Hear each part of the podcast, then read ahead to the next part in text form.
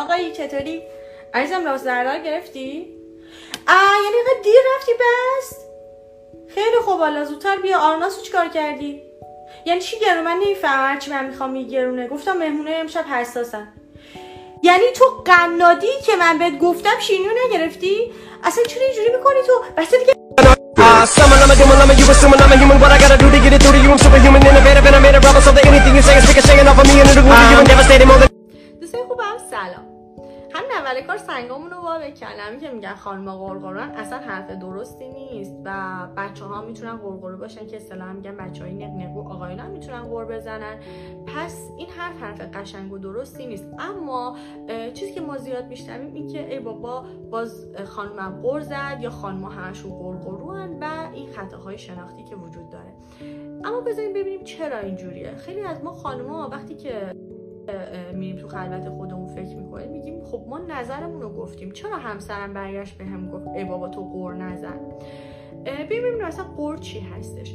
وقتی که بار انتقادی به صورت مداوم و زیاد روی فردی که شنونده هستش ریخته میشه اصطلاحا میگن داره سر فرد قور می‌زنه. حالا یعنی چی؟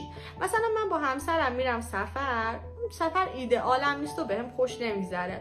بعد شروع می‌کنم ایراد گرفتن و اصطلاحا قور زدن. یعنی چی؟ یعنی میگم ای بابا چقدر اینجا کثیفه. چرا اینجا شلوغه؟ چرا سر چرا اونجوریه؟ چرا اینجوریه؟ و هی این انتقاده رو شروع می‌کنم به عنوان کردن و بیان کردن.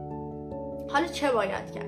ببینید دو تا کار دو تا نکته یعنی در واقع وجود داره که یکی رو اون فرد گوینده باید انجام بده و یکی رو فرد شنونده. خب مهارت های مذاکره یا مهارت های همدلی خیلی گسترده هست. ما اینها رو حالا سعی می‌کنیم توی پست های بعدی یاد بدیم.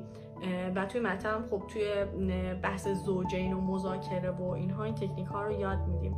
اما اگه بخوام دو تا نکته خیلی کاربردی بهتون بگم اولی برای گوینده.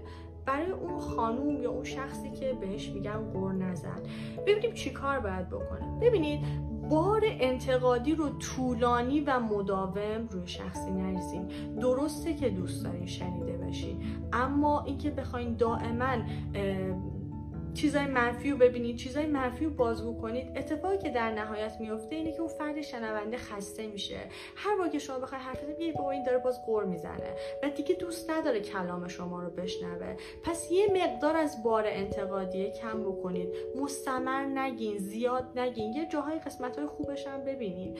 و سیاست نباشین سیاه سیاه نبینین قضیه رو. این برای فرد گوینده. نکته برای فرد شنونده. اینکه اگه شما دارین گوش میدین که انتقادی هستش قور هستش به عنوان شنونده دارین گوش میدین.